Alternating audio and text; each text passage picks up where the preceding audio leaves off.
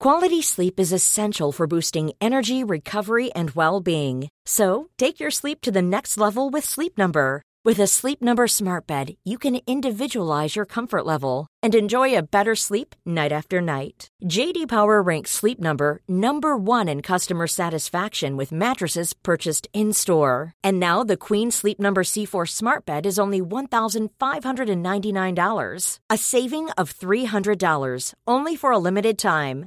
For JD Power 2023 award information, visit jdpower.com/awards. Only at Sleep Number stores or sleepnumber.com. Hey, I'm Ryan Reynolds. Recently, I asked Mint Mobile's legal team if big wireless companies are allowed to raise prices due to inflation. They said yes. And then when I asked if raising prices technically violates those onerous two-year contracts, they said, "What the f*** are you talking about? You insane Hollywood ass."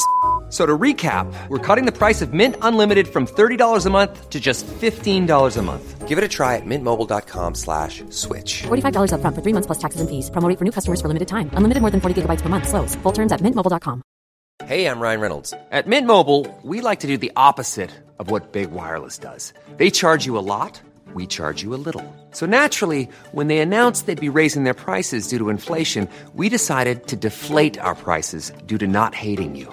That's right. We're cutting the price of Mint Unlimited from $30 a month to just $15 a month. Give it a try at mintmobile.com slash switch. $45 upfront for three months plus taxes and fees. Promo rate for new customers for limited time. Unlimited more than 40 gigabytes per month. Slows. Full terms at mintmobile.com. Have you ever seen that ex drug addict become a pro athlete? Or that alcoholic go on to be a millionaire workaholic? Have they really overcome their addiction? Or are they just transferring it to something else? And is this healthy? Welcome to the What's Eating You podcast. I'm your host, Stephanie, and I'm a psychologist, published author, and public speaker here to educate and validate. Enjoy the show. Welcome back to another episode on the What is Eating You podcast. I hope you're having an amazing day. I'm excited to be here. It feels like oh, a little while since I've been recording, and I'm excited to bring this episode to you. So I hope you're ready. Stay tuned. Always remember to seek professional help if you need it, and there are links in the show notes if you require that support. I've been going pretty well. I'm heading off to Bali actually quite soon in about six days, Monday week. And I'm just preparing for that. It's only going to be a short trip, or short for me. It's going to be three weeks. 10 weeks is working with the Women's Fitness Academy, not 10 weeks. Wow. 10 days is going to be working and educating with the Women's Fitness Academy. So I'm very excited to connect with all the new women there who are studying and learning to become personal trainers and then a little bit of leisure for my birthday. My birthday, if anyone is interested, is February 26. Shout out to my Pisces and Aquarius. And I love birthdays. I think birthdays are just a moment to be celebrated. I think we don't celebrate ourselves enough, and we should celebrate our birthdays because we are so amazing to be here and alive. But, anyways, let's get back to the podcast episode. I wanted to talk about this because not many people know about transfer addiction. And when we talk about the term transfer addiction, what we are basically talking about is bariatric surgery. However, I think this happens more than just in bariatric surgery, and I'm going to talk about why. Transfer addiction means substituting one addiction or addictive behavior for another. And there are certain factors that make people vulnerable to developing this, and I'm going to go through them. The reason it's usually used in bariatric surgery is because what they've found is 50% of people who have bariatric surgery who actually report this will go on to struggle with some sort of other addiction, such as alcohol use. And I've seen this in clients I've worked with in the past where they've had a weight loss surgery and bariatric surgery, there's usually two options there's the gastric sleeve and a gastric bypass. So, with one of them, they're removing a portion of the stomach, and with the other one, they are separating or creating a sleeve, less food can pass through it. Depending on your circumstances, doctors will usually recommend the best course of action for you. Now, when people have come to me following this, they are losing a significant amount of weight in a short period of time. And what people don't realize is food served so much of a need. People don't just wake up one day and they're 180 kilos. Something has happened to get to that point.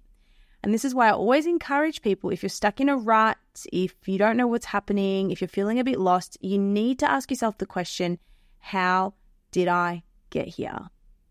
As you can imagine, bariatric surgery is really seen as a last resort when someone's health is deeply compromised by obesity they're starting to experience health problems. Maybe they have trouble with their mobility or walking. Maybe their life is at risk. So they decide to go down this path. Now, we know obesity, a significant problem, has been linked to psychological, behavioral, metabolic, and environmental factors. But each of the possible explanations for obesity is surrounded by controversy and stigma. Many people get this surgery because of the hope of achieving a new life, getting a better health outcome. And for many people, the surgery is a success and they have a better quality of life, but it doesn't come without a lot of demons. Physically, while they make a rapid change, what I've noticed is people still have what we call the fat brain or the fat mindset. They still look in the mirror and see this overweight person. They look in the mirror and they're still wearing baggy clothes as if they were the same size they still feel awful about their body image. And does their health increase? Well, it depends on their behaviors. Some people do change their behaviors, some people struggle, and some people increase their drinking. What I noticed was a particular person I'm thinking about came to me, they'd had surgery, they'd lost a lot of weight, and they were needing to have a drink every night. And we had to dig into that and think what need is this drink serving? What need is the alcohol serving? What need did food meet for you? Because you don't just wake up and you're 180 kilos or whatever the weight may be. You get there because of a reason. And it's not what diet culture says, oh, you have no discipline, you have no willpower, you're lazy, you're this, you're that. People get to that point because of deeply rooted psychological issues. Okay. You don't just become like that. There is usually sexual trauma, there's usually family trauma, there's usually comments from family members, chronic dieting at a young age. And so many of the clients I've worked with don't even pick up on this. They just think, oh gosh, I've put on all this weight, I have no control. And when we go back, when we go back to their childhood, they can recall and unravel exactly when this started to happen. Now, the research has also found that weight loss methods don't necessarily fix binge eating. This is a bit of a side tangent, but the point is weight loss, it's not a catch-all solution for some individuals. Individuals no longer able to indulge in food following weight loss surgery might seek out comfort in engaging in other addictive behaviors such as drugs or substances or alcohol. And the issue is bariatric surgery doesn't address issues with food. Some people may be required to see a psychologist before the surgery just to check in and make sure that they're stable in their mindset. But one thing I've been told about for many people I work with who have bariatric surgery or women I've come across in my food freedom program is they do not feel they were psychologically supported enough along the process. They weren't aware of what happened, and there are so many different stories, things such as plugging. So, when you eat too much, the food gets stuck and then involuntarily comes up. So, then some people learn that they can do this, they can bring the food back up. So, this is like purging. You're deliberately bringing the food back up. So, on top of a surgery, then you're developing an eating disorder that wasn't previously there. So, why does this happen? Number one, the issue with food isn't getting addressed. People who have drastic surgery, they'll lose weight, but it's because they physically cannot eat the quantity of food they were eating before. What happens is that layer of coping gets removed, and they're left with all this vulnerability, all these raw feelings, all these emotions to deal with, the inability to seek comfort from food, and that alone can be distressing. They can't eat the food the same way, they have to have puree, they have to go on this extreme diet beforehand in order to soothe their nervous system, in order to seek comfort or escapism or whatever the food was giving them, they may look for it in another direction such as alcohol use. Now, as mentioned earlier, 50% of people who have bariatric surgery are known to develop a transfer addiction, but it's not spoken about. Why? Because half the people or more who have bariatric surgery actually do not even talk about this. They're so ashamed because they feel they failed the surgery, or if they haven't lost as much weight, they think they failed the surgery, when in actual fact, the surgery failed them. So many people do not go to their doctor for follow up appointments. That 50% statistic, that's only the people who go back for their follow up appointment. Imagine this you are in a really large body, you're 170 kilos, whatever it might be. You go in, you get this surgery, you lose weight, but then you struggle with your drinking, you don't lose as much weight as you thought you might, you feel shame, you feel stigma on top of the shame and stigma you already have. Are you really going to go back to a doctor after paying that much money?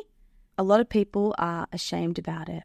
We do know that many people who get a bariatric surgery have a disordered relationship with food.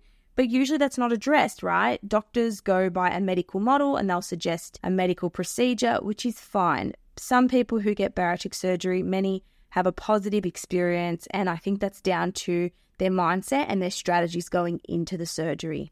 However, I believe that psychological support should be offered as part of this, and it needs to be there to help the mind adapt to the body. The body changes so quickly that the mind simply cannot keep up, and this is why these people struggle. Now, what makes someone vulnerable to developing a transfer addiction, and why is that? We know that people who experience obesity may have a dysfunctional relationship with food, and that after weight loss, the transfer addiction can develop. We know that transfer addiction is when one addictive behavior is substituted for another.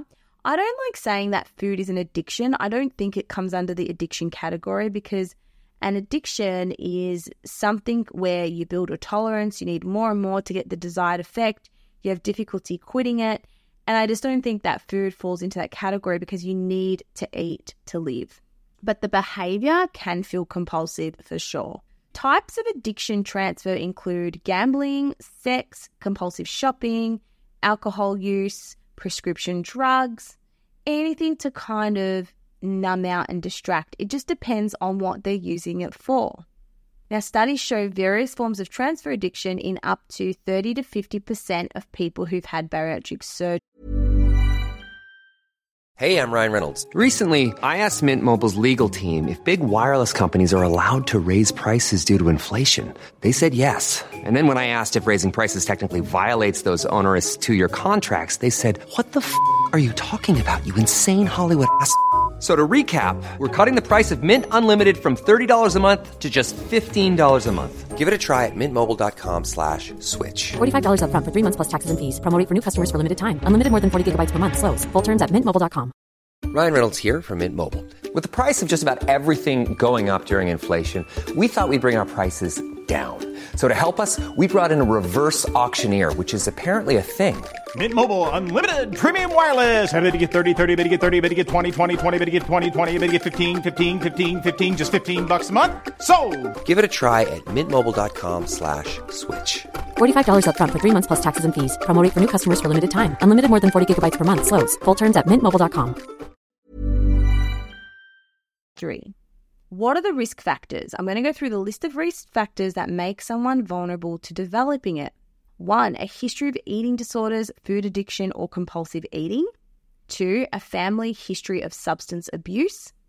Three, regular consumption of alcohol before bariatric surgery. Four, a history of chronic pain or overuse of narcotics for pain management. Five, a history of trauma, especially childhood sexual abuse. Six, a history of depression and other mood or anxiety disorders. Seven, a lack of adequate support or feeling isolated, which many people would feel that way. Eight, an avoidance of emotions and experiences. And the last one is a history of engaging in self sabotaging tendencies. And if you want to know more about self sabotage, check out my other podcast episode on that. So, why are they at risk? As mentioned earlier, the first thing we need to ask is how did you get here? How did I get here? If you're someone who's had bariatric surgery or you know someone who's had bariatric surgery, think about this. How did we get here? Go back in your life. When was your first instance with food? Were your parents really strict with food growing up? Were your parents drinking or eating in front of you? How were emotions discussed in the household? Were you under a strict dance routine? Were you a ballet dancer? Was there alcohol in your family? How did you get to this point? The issue is many people think that their lack of control around food or inability to say no and failing a diet is why they're here. But as mentioned earlier, the truth is these people did not fail. They're here because they were failed. They were failed by their family members, they were failed by society, they were failed by diet culture. Food is not the problem. Food is never the problem. Food is a symptom of a deeper problem. It could be a problem with self esteem. It could be a problem with worth. It could be a problem with not feeling good enough. It could be a problem with fear of not being skinny enough. That as a result, people may use food as a source of comfort, distraction, reward, or escape. Another reason why people can be at risk food can create a false sense of happiness or relief. I know for me, when I went through my eating disorder, I would binge late at night. I was running a business, I was studying full time. When I would get home, eating was my relief, it was my escape. And it would give me this false sense of happiness and relief. And you convince yourself that you enjoy it and you crave it and you want it. Studies suggest that the same pleasure centers in the brain that are triggered by drugs can also be triggered by food. We know that when eating, serotonin, dopamine, and endorphins are released into the brain. The pleasure derived from the release of these chemicals can override the body's feelings of fullness. Now, as a result, people will sometimes continue to seek that same pleasure. So it's like they're trying to find that bliss point. You know, when you eat and you're eating and you're trying to just get that feeling, but it's not quite there. So, for those who have undergone weight loss surgery, they can no longer indulge in their addiction to food, which means they may turn to a different addiction to get the same pleasurable feelings they once got with food. They're looking for that dopamine hit. And I did a podcast about the bulimic brain and about serotonin and how eating certain foods gives that boost. This is linked to this, so that episode might help you understand it a little bit more. When you take away the only coping mechanism a person has got, this person has low self esteem, they're probably depressed, they're probably anxious. What do you think is going to happen? That they're magically going to lose weight and get better? Unless they have that internal infrastructure and support, they're going to look for other ways to meet their needs of comfort, distraction, reward, feeling good. Now, this is how other coping mechanisms, which are maladaptive, can occur. Remember, coping can be adaptive, which means functional and useful, and then coping can be maladaptive, which means long term it's not good for you at all and it leads to more problems. There's also a type of addiction called process addiction, such as gambling, shopping, and sex, as well as drugs and alcohol. After a period of initial remission, the food addiction can occur. How do you identify if someone you know or you might have a transfer addiction. Now remember, addiction transfer, it doesn't just require becoming dependent on a consumable substance such as drugs or alcohol. Some individuals, as mentioned in the introduction, may transfer their addiction into what seems harmless and even healthy activities like exercise. And I see this all the time with previous drug addicted people going into bodybuilding or going into yoga or going into some sort of exercise, which is great. It's not as, I guess, harmful as the other substances, but it's very interesting to see.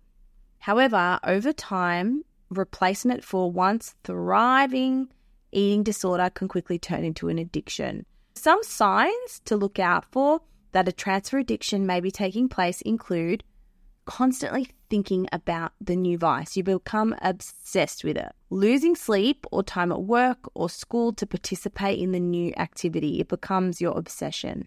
Neglecting self care. Experiencing stress or anxiety if you're unable to do the new thing or the new vice. And neglecting meetings or anything you've signed up for because of it. If this is you or someone you know, don't worry, there are ways to address it. The first step in preventing or addressing transfer addiction is awareness. And I think this comes down to really educating yourself. If you are thinking of bariatric surgery or someone you love is, it's about really looking into do I have the psychological infrastructure to support this huge, huge, huge operation? Now, once someone is aware that even they might be vulnerable to transfer addiction, let's find other ways to replace the reward or to help with the eating. For example, if they were eating for comfort, if they were eating because they were starving throughout the day, let's address that directly. Let's get curious about the symptoms of when you're needing that food or how can we have that food in a way that's possible. So if you've had your bariatric surgery, there are, you know, only little amounts of food you can have. Can you implement that in a way that's effective and useful? And the second thing is always have support along the way. You're not alone in this. I don't think bariatric surgery is always going to result in an addiction transfer, but it can make someone vulnerable. The other thing I was going to say is people with ADHD or undiagnosed ADHD can often hyperfixate on certain things. And many people who get bariatric surgery, well, not many, I've got to be careful with these statistics. Let's just say the population I've worked with that have bariatric surgery, many of them have undiagnosed ADHD. The bariatric surgery is actually eliminating part of their coping for their undiagnosed ADHD. What this means is if they can't turn to food, they might turn to other means to meet those needs. I can do a whole other episode on ADHD and addiction because that is another ballpark. But all I want to say is, in summary, we all have needs that need to get met needs for comfort, security, variety, fun, love, connection, support. You can meet these needs in an adaptive way or a maladaptive way for me, I know I used to watch and scroll on TikTok late at night because I'm like, oh, this helps me relax and switch off. But it actually doesn't. It actually makes me more tired the next day. So it was maladaptive, even though it may have felt adaptive. A maladaptive way is one that affects our health and well being in the long term and it only gives us a perceived short term relief, usually like alcohol does. Whereas an adaptive coping mechanism actually helps our well being and health in the long term. What I would encourage you to do is do a little audit on your coping mechanisms, see which ones are adaptive, which ones are maladaptive. And if you need help with an eating issue, you know you can get in touch. There are links below that can help you on this journey. But remember, if you do not address the mechanisms behind your eating issues, your eating will always be a problem. If you enjoyed this episode, please don't forget to leave a rating or a review. And if you've got questions, you can now submit them on the link don't be afraid to let me know your stories, dilemmas, questions, etc. I will see you in the next episode. Take good care. I'm Steph, your psychologist. Bye for today. Thank you for listening to today's episode. I am truly grateful for you being here. If you got something out of today's show, please take a moment to leave a rating or review. To access more resources or support, check out the show notes below. See you next time.